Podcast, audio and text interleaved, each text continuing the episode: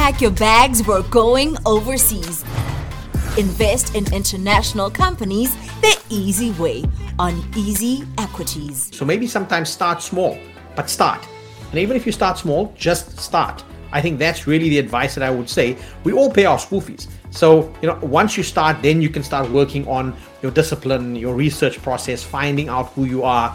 But just realize this, and almost like a parting thought from me, DJ at large, is that realize that investing isn't a destination. It's not going somewhere. Investing is a journey. It's a never-ending journey. But man, is it glorious. Once you get in and you, like I say, you fish in the water, once you find yourself, it is one of the most rewarding things that you can do. So my advice is just start, even if it's small. Just start. Welcome to Easy Does It, a podcast by Easy Equities, where we simplify money and investing. No jargon, no complications. Your cool guide to investing. Easy. Once again, we're putting on our aprons and turning the stove all the way up as we prepare to cook up a great portfolio with another investor. My name is DJ at large, and welcome to the Easy Does It podcast, your cool guide to investing. Today's investor is very, very experienced. An OG in the space. He is an investment professional with over 15 years of global markets experience, a podcaster, a market commentator, and he knows everything there is to know about money. That's why some people refer to him as Mo Knows. Mohamed Nalla, welcome to the Easy Does It podcast, brother. How you doing? DJ at large, this is such a pleasure. So excited to be on the show. I think it's really awesome. We're going to have lots of fun. We have been chasing you for a long time, so I'm excited that we finally got you on the podcast. Real quickly, we're obviously recording this remotely. Where are you currently based? So I'm currently in Canada. I moved up here a couple of years ago. On the outskirts of Toronto. I don't like to tell people, but I live out in the sticks. It's a very nice little on the fringe of urban and rural. And that's why I'm like a 6-hour time zone difference away from you, which is what makes scheduling some of these a little bit tricky sometimes. But we appreciate the fact that you've woken up for us, to share a little bit about your portfolio and how you've put it together. Mo, I actually have a random money question for you to get things started off. If your investment portfolio could speak, what would it say about you?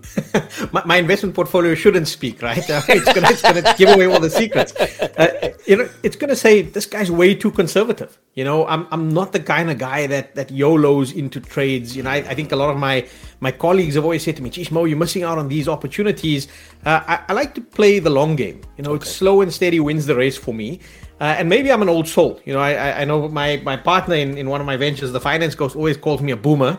I'm not actually a boomer. It's just sometimes, I like to take a slow, steady, conservative approach. And I think my portfolio would definitely say that. Okay, so you're quite cautious, calculated. You don't just jump in. Not anymore. I think it's been a journey. I think I've paid the school fees. There was a time when I was a lot more gung-ho, shoot from the hip.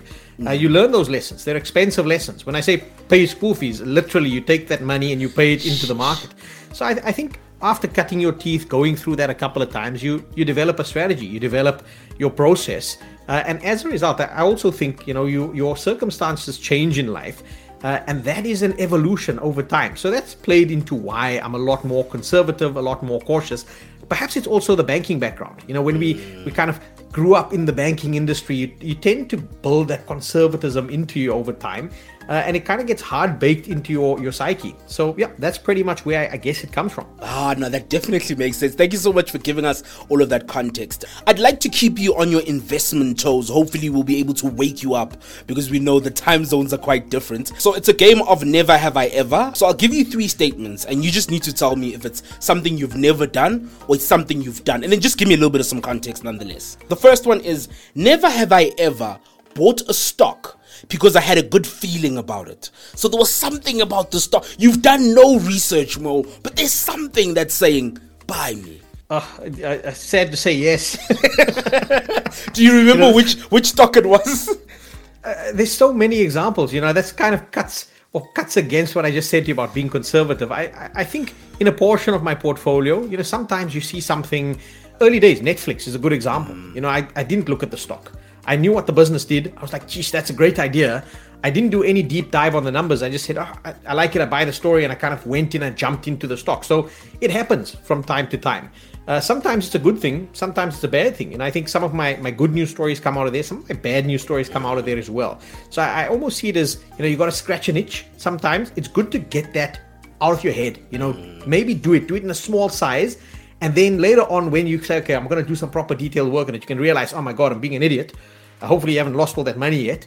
Or you can say, well, hey, actually, yeah, that was a great idea. But for me, it's kind of getting the psychology right. Jump in sometimes. Yeah. Oh, wow, too many times, more than I'd like to admit. All right, so let's get into the second one, right? So never have I ever sold a stock because I panicked. So something happens and you're just like, oh my God, finance ghost is saying I should do this as well. It's absolute pandemonium. I've got to sell. Yes, again, psychology, DJ at large, it's such an important part of this entire process. And we can unpack that on this podcast, right? But yeah, that's happened to me. I'm fallible. I'm human like everyone else. And, I've again, more often than I like to admit, I'll give you a good example, right? Very recently, Activision Blizzard. So that's a gaming stock, right? Mm-hmm.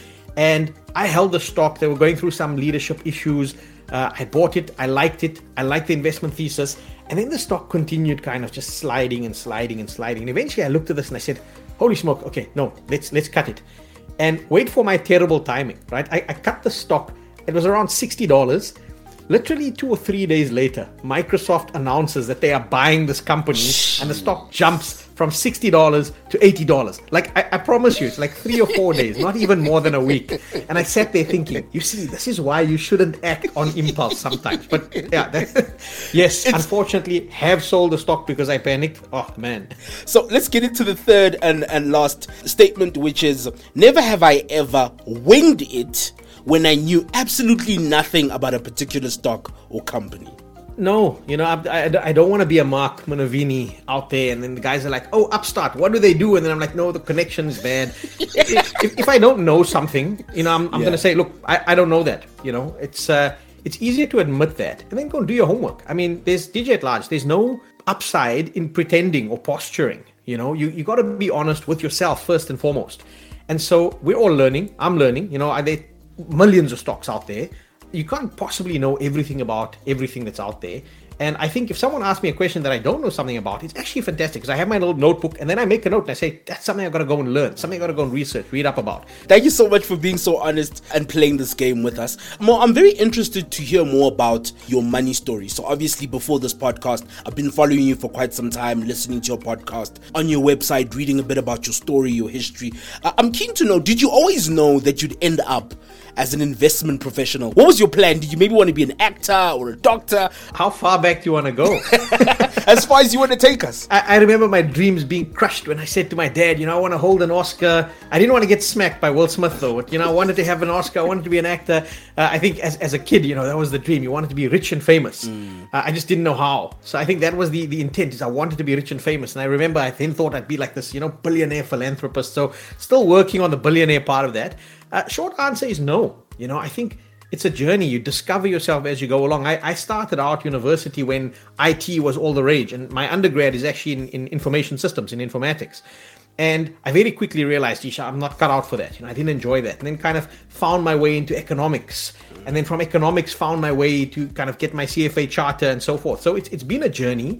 And it's been a fantastic journey because, again, as I kind of lined up my thinking of where I wanted to be, I just found the right opportunities in life. Maybe those opportunities find you. You got to be prepared for it.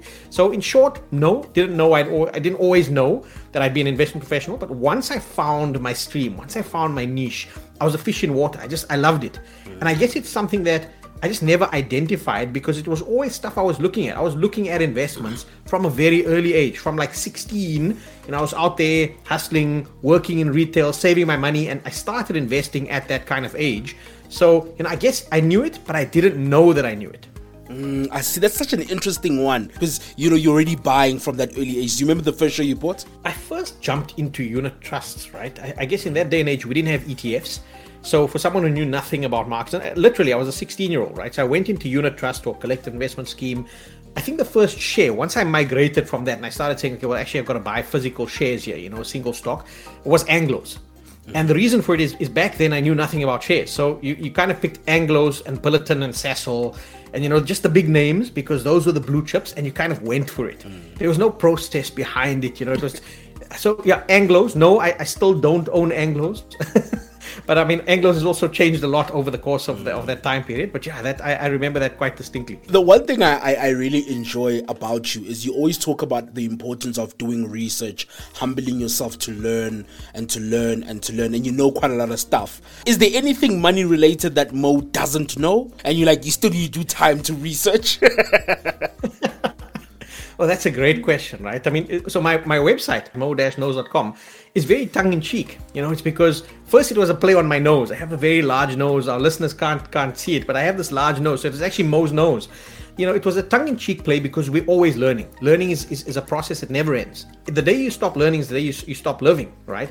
I think in the market space, I must say NFTs and crypto, you know, this whole world of crypto and NFTs, I know very little about it. And it's this entirely new ecosystem, right? I mean, the way you look at a digital asset is fundamentally different to how you look at a stock or a business or any other asset. And so, you know, I just wish I had much more time to delve into that universe because it's so fascinating. And I think there's a whole ecosystem, a whole generation of investors that are growing up with those being their primary skills and their frame of reference. So I'm definitely behind the curve on that aspect. But I'm pretty sure in the next coming months, you're going to know quite a lot. Yeah, I want to dive into your investment strategy, right? How would you describe your investment strategy? DJ at large, I run a couple of different portfolios. And the reason for this is that, you know, like I said to you earlier, there's going to be an itch that you need to scratch. So some call it schizophrenic, but I like to bucket my psychology in different kind of risk buckets. And I think the thing that underpins it all is that I want to be resilient through the cycle. That's my strategy overall. I want to be resilient through the cycle. And I'm going to employ like a multiple of underlying strategies to actually attain that. Now, I look at it across multiple asset classes. Not all of it is going to be in the listed space. I think there are lots of opportunities in the unlisted space. So in short, I'll break that down for you. You know, I've got a core long, very boring portfolio. The thing I discussed way up front on the show, being conservative, that's a very large chunk of my assets. And it's kind of stable, cash generative businesses. They kind of pay dividends, you know, not a heck of a lot of geared balance sheets. It's almost like a value portfolio. And I try not to touch that. So there I find businesses I like, I want to own forever. I kind of hold those.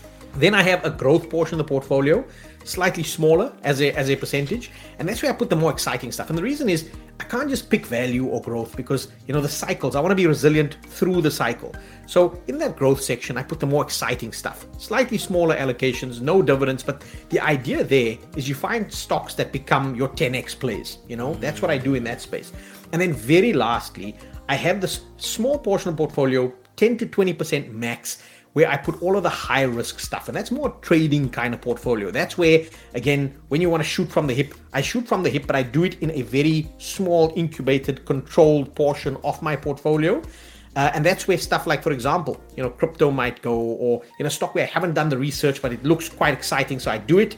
And then we see, does it warrant a place in either the core long portfolio or the growth portfolio? And that's overarching how I kind of manage my money. And, you know, as you were speaking, I kept thinking about this idea of not having an investment strategy. What would you say is the risk for somebody who's new in investing to not have a clear investment strategy in terms of what they want to achieve? I almost want to reframe that. And why I want to reframe it is that I don't think strategy is the right word. I think objective should be the word. You know, I see it as you have to have your objective first. And then once you have your objective, what you want to achieve, where you want to be, you then put in place the strategies, the underlying strategies. So the objective is where you want to be. The strategies are the plan of how you want to get there. And quite often people focus on the strategy. They focus on the plan. I want to do this. I want to trade like this. But they don't realize that they aren't aligned to where they're going to. So quite often this happens where people try and copy another investor's strategy, for example. You shouldn't do that because it's not necessarily a good fit for who you are as a person and where you want to go. I might want to go in one direction. You may want to go in another direction. So I think if you choose your objective first, it leaves you flexible to experiment with different strategies because your strategies can change, but your objective should actually be a lot more stable. And that's how I like to kind of contextualize this. I'll give you a very, very good example. You know, I had this in one of my aggressive trading portfolio, carve outs. I went and I experimented with a strategy, which I thought was going to take me to where I wanted to be. And it was a very active day trading kind of a strategy. And I can honestly tell you, I blew up all the capital because we can go into the story of how that happened. The strategy needed to change. The objective didn't need to change. So that's why I want to just contextualize that. I think the risk is if you don't choose where you want to go, you're just going to wander around aimlessly in any event. Yeah, it's just reminded me of another guest we had on the podcast who we asked, what are the first steps to investing? And they said, it's knowing who you are. So trying to figure out who am I, what do I want to achieve, and then getting into it. So it's so interesting that it touches quite a lot on that. In terms of the basis of this episode is cooking up a great portfolio. For those who are new to investing, Mo, what would you say are the key ingredients to cooking up a great portfolio? DJ Adlad, you stole my thunder. You stole my thunder with the end of your last comment, which is literally I'm sitting here thinking, know yourself first. Honestly, that's what I don't want to even crib your previous guess. It's literally, that's what my whole building block, foundational building block is know yourself first. Don't try and be someone that you're not. I think your needs, your psychology, your approach, it's uniquely tailored to you. You might think that you and I are the same investor. I hate these kind of robo-advisor type things where they bucket you and they say, okay, you're a conservative, you're kind of medium of the road, you're an aggressive investor. Every investor is different. There's so much nuance. So once you know yourself, that's your foundation. Thereafter, I think, start simple. Nowadays, it's so much more accessible. So start simple. Start with, if you don't understand markets, go and experiment with ETFs, for example, that give you passive exposure. Once you know a lot more about specific stocks, you can start experimenting with putting in an individual stock here or there, and then manage your risk. I can't stress this more. I think quite often people invest and then they kind of go on autopilot, and you just got to manage your risk very closely, because at the end of the day, if you look after your capital, your drawdowns, look at it this way. If you start off with 100 and you lose 50, to get back to 100 from 50, you need 100% return. You don't need a 50% return. So that's why I say, if you manage your risk, that's critical to cooking up a great portfolio. And then lastly, don't feel the pressure to YOLO. I think everyone, I saw this on Twitter. DJ at large is investing in this stock. Oh, look at, for example, let's use Virgin Galactic. The stock's at 50. Ah, it's going to the moon.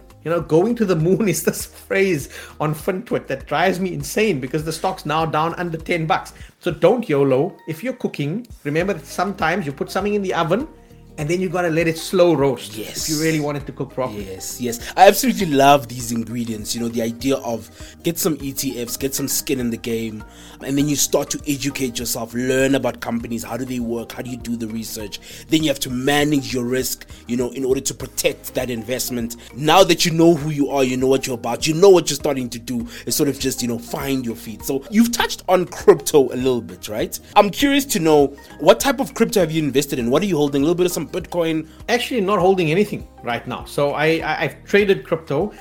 I haven't quite gotten around to having it as like a core long in my overall portfolio, right? So I've looked at it opportunistically. It goes in that risky portfolio that I mentioned to you, the trading portfolio, so it's always been a very small part of my overall asset allocation. I think it's interesting. Because I mentioned to you that I don't know enough about the space, it's something where I'm not confident enough to put a much larger allocation into it. And so because I've traded stuff like Grayscale Bitcoin Trust. It's a vehicle that allows you exposure to Bitcoin, but through your normal brokerage account, out here in the US, for example. So, I've had crypto.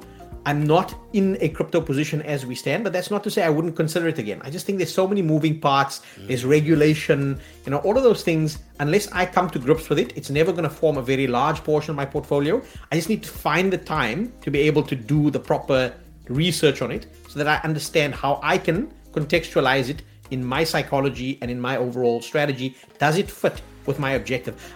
I think the proviso here as well is that everyone who listens to me on Magic Markets will know that I have a long gold position, that I've had it for a long time. So to scratch that itch off, doomsday, the world's falling apart, I still have a core gold. Some people think that gold position should be a crypto position. So ideologically it's aligned.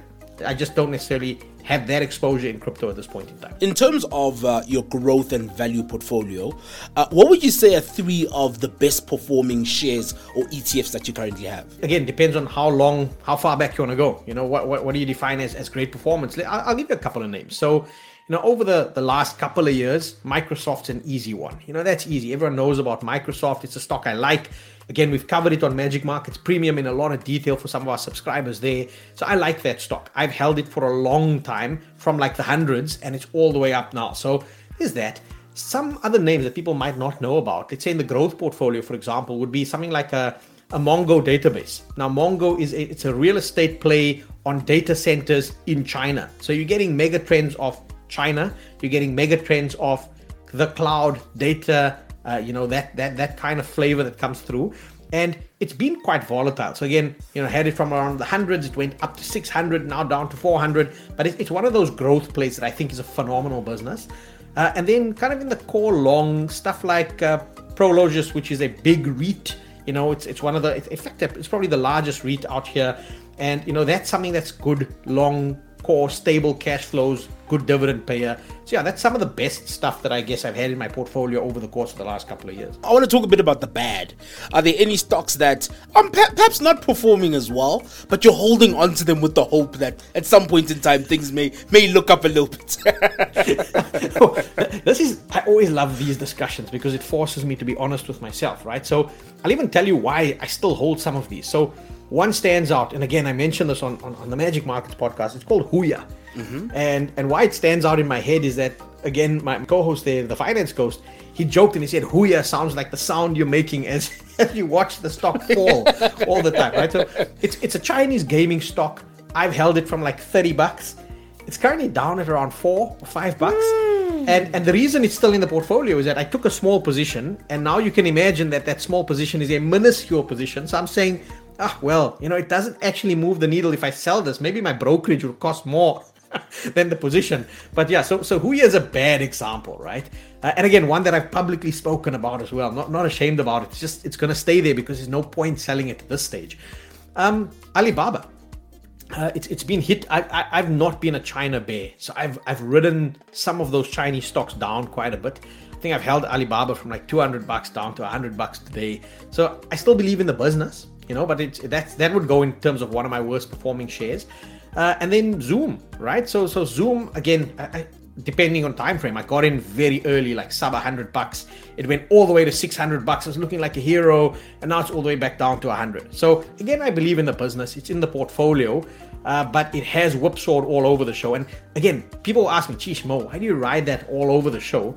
Is that it doesn't sit in my trading portfolio. If it were in my trading portfolio, I would aggressively trade that. I'd look at the price action and say, okay, great, up here I want to sell, and down here I want to buy. And remember, if it goes in my core long portfolio, I'm not churning that all the time. There's not all of these taxable events coming through in the long portfolio. In the trading portfolio, you can afford to be a lot more active, a lot more aggressive. I mean, I could see the pain in your face because we can see each other, but I just appreciate that you were honest about it. Mo, there's something that I'd like to ask you from an education point of view, because one of the things that I really like about you is there's an education element to the things that you do, the things that you say, the things that you even tweet. What would you say is more important, time in the market or trying to time the market? That's one of those age-old questions, and I would say both, right? And that's not a cop-out. I'll tell you why it's not a cop-out. Is that's how I apply it in my own portfolio. There's the time in the market portfolio, which is the core long stuff. Mm-hmm. And then there's the timing the market, which is slightly more trade orientated. But you can even overlay those two. So even if you're looking at taking a core long position, for example, and this is so critical, again, I want to just refer to some of the work because I've been very transparent in my approach. We showcase this every week in Magic Markets Premium as well, where you look at the investment thesis on a stock. You might like it, but then you've got to look at the price action. And when you look at the price action, that's going to tell you, okay, you might like a stock, but maybe you don't want to quite buy it here. The technical analysis is telling you this might come off a little bit. So then you set the levels where you want to get involved, where you want to buy, or maybe where you want to exit your position. And that's why I say it's both, because the second element, the technical analysis, the watching the price action, that's more timing the market, okay? Whereas time in the market is the fact that if you're not in the market, you're just missing out on the potential to generate those returns. And then sometimes you got to take those positions and then be patient with them. Let it slow roast, as I referred to earlier. So it's a bit of both for me. If you could have a sneak peek into somebody else's portfolio, who would it be and why? It's not my style, right? So I'm not copying Archie. I think most of the very high-profile people's portfolios are public. You go and look through filings. But like people like Bill Ackman, you know, he's interesting. Or Carl Icahn. George Soros. You know, George Soros may be a lot less prevalent nowadays. He kind of moved from Soros Fund Management into a family office now. So maybe I would say maybe George Soros. I think he'd be interesting. Why is he interesting? I mean, a lot of people don't know George Soros. He was the guy who broke the Bank of England. So he looks at these big macro plays. He takes high conviction views and he bet against the pound and he won against a central bank of a developed nation. So yeah, I would say maybe someone like a Soros, just in terms of understanding the psychology. You know, how do you get your psychology right on a trade like that? You know, how do they contextualize positions and sizing? You know, when to double down, when to cut position. For me, it's not about what are they holding, because like I said to you earlier, it's not a cookie cutter process, right? It's part of the process is learning about yourself. So I want to learn what's the psychology behind some of these big names out there. How do they keep their minds aligned, especially at difficult times in the market? That's what's fascinating for me. And we've been talking a lot about this throughout this episode, emotions, the psychology of stuff. How do you keep your emotions intact? You ask how I do it, and I'm going to say with mixed success, right? I think it goes back to my whole strategy of having different buckets of my portfolio, because I know sometimes there's this primal urge to do something. So I then do it in a small size, in a portfolio that I can afford to have the volatility in. I don't mess with the long-term stuff. So the strategy there on the long stuff is don't check your portfolio every 5 seconds. You know, literally, I think one of the benefits of ease of access of trading is that it's at your fingertips. But one of the drawbacks is that it actually makes managing the psychology more difficult, especially if you're inexperienced. As you go and you check your portfolio all the time and you're like, oh, the stock is down, I should do something. Sometimes sitting on your hands is the most valuable thing you can do. So I would say to keep that is do your homework. Once you've done your homework, back yourself, but also have clearly defined, like, these are my risk parameters. If the stock falls here, I'm going to get out. If the stock rises here, I'm going to take my profit. You know, I'll give an example. Moderna, good example, right? I had Moderna from $100, $100 a share. This thing ratcheted up. That's the COVID vaccine company, right? And it ratcheted up all the way to around, I think I got out in like the upper 300s, close on $400. It then pushed even further. I think it went all the way to around $500-$600 a share. And I was like, so I had exited because I had, that was my discipline. I said, I'm done. And having that discipline is so important. And so don't watch the stock as it continues to rise. If you thought it was good and you got out, you made the money, that's happy days, right? I think in terms of keeping the psychology, I have these big notes that say, stick to the discipline. And even with that, it hasn't saved me every single time. Because sometimes you're looking at the note, but your mind is moving in a different direction. It's a learning process. You're going to do it with mixed success over time. And that's the reason why I say risk management is so critical, because risk management helps save you from yourself. Mo, lastly, what words of wisdom do you have for those who are new to investing and are perhaps even afraid to get started? Just do it, right? I think the earlier the better. There's so much literature out there about the power of compounding being such a powerful force. And I think it becomes easier with time, right? So nowadays, markets are so accessible to everyone. There are resources at your fingertips from a trading perspective. There are resources at your fingertips from a research perspective. I think jump in. You know, if you're afraid, you know, I think you really should only be afraid of losing that money that you can't afford to lose. So maybe sometimes start small, but start. And even if you start small, just start. I think that's really the advice that I would say. We all pay our school fees. So, you know, once you start, then you can start working on your discipline, your research process, finding out who you are. But just realize, listen, almost like a parting thought from me, DJ at large, is that realize that investing isn't a destination. It's not going somewhere. Investing is a journey. It's a never-ending journey. But man, is it glorious. You know, once you get in and you, like I say, you fish in the water, once you find yourself, it is one of the most rewarding things that you can do. So my advice is just start. Even if it's small, just start. Mo, how do we keep in touch with you? You're doing so much. I know you're very vocal on social media as well. You're doing some great work in the podcasting space. Where are you? How do we get in touch with you? Where do we know Mo Knows? We need to catch him somewhere. Yeah, I think the easiest way is I'm on Twitter. So that's at Mohamed Nalla. That's Mohamednalla. So at Mohamed Nalla. And then I guess the best platform is really Magic Markets. You know, we have a podcast very similar to yours, slightly different in intent. And you can find me there on magic-markets.com. I think that's where I share a lot of my thinking along with the Finance Ghost in terms of how we look at stocks, the educational element. And again, it's global stocks, but it's that South African flavor, you know, and that's what we try and bring. So I think those are probably the easiest ways. Is social media on Twitter is probably easy for me. And then on the website through magic-markets.com. Ah, Mo, thank you so much for your time. Cooking up a great portfolio with Mo Knows, an investment professional and the co-host of the Magic Markets podcast. That's what we do on Easy Does It, your cool guide to investing. Thank you for pressing play on the Easy Does It podcast. A big shout out to you for hanging out with us. Don't forget to subscribe. We are on Spotify and Apple Podcasts. Let us know what you think of this episode on Twitter and Insta. Our handle is @EasyEquities.